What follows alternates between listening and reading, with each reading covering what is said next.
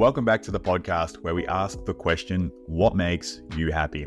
Our guest today is from the United States, bringing a tally of 16 completed regular marathons in hand cycle and four published books with them to share a bit about what makes them happy. Kristin Beale, how are you? I'm doing great. Yeah, glad to be here. So, you're a mom, published four books, you compete regular marathons in a hand cycle. That's incredible. There's a lot to you. I'm, I'm sure we don't have enough time to get it all out in five minutes, but I want to start with what makes you happy, Kristin. Um, so this is a little bit of a process, not my answer, but the whole process of loving myself.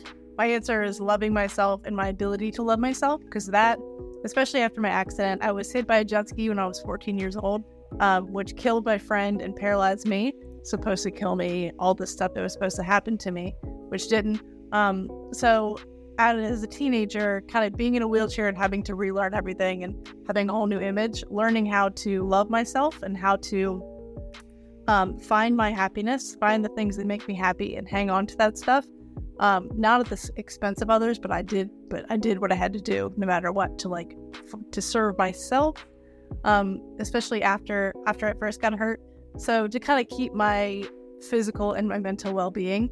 And so now, 18 years later, just loving myself is what makes me happy and being um, being able to be confident, even though I have a compromised body, quote unquote. What does loving yourself actually look like? I know it's a phrase that gets thrown out a lot on social media, you know, on TikTok and other podcasts. It's just a mm-hmm. love yourself this, love yourself that. But what does that actually look like? Um, it's a very like cliched phrase, like love yourself, but it's actually a very difficult thing to do. If it, like in my example, in my case, um, you have something that's challenging, or you could look at yourself, or other people can look at you and be like, "Oh, she's got it bad. She can't walk. She can't feel her legs, all that stuff."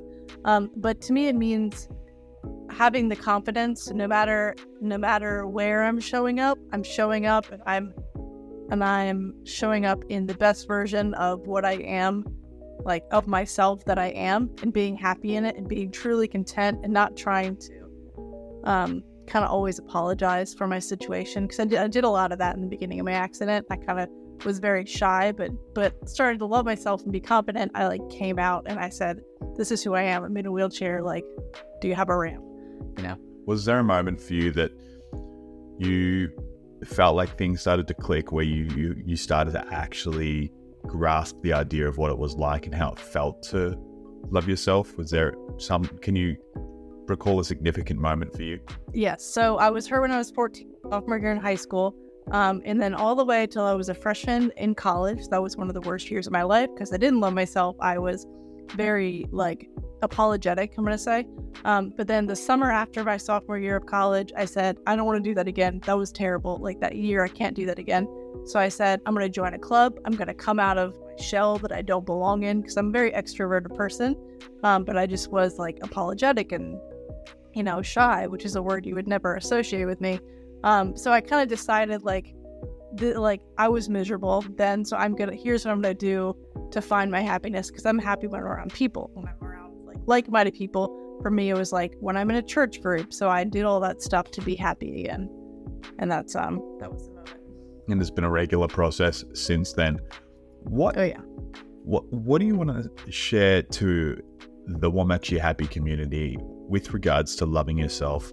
What's the single most important piece of advice that you could impart with us as a community of people trying to be a little bit happier? Um, to identify what makes you happy and where you feel the most yourself and make it happen. And do it do what you got to do to make it happen and be in that environment and that mindset. Yeah.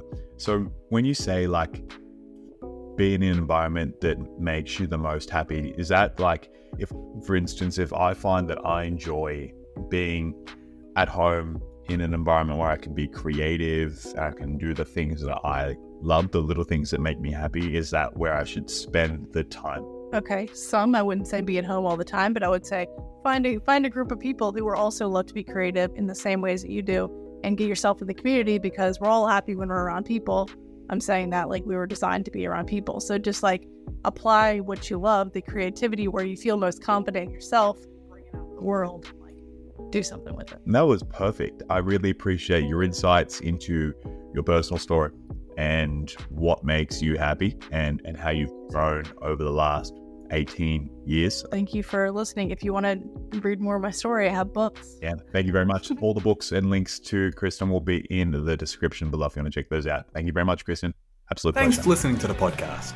We hope it gives you something to think about on your quest to discover what makes you happy. Make sure to check out whatmakesyouhappypodcast.com to connect with today's guest and follow us on all our social media platforms and to stay up to date at what's happening next at What Makes You Happy.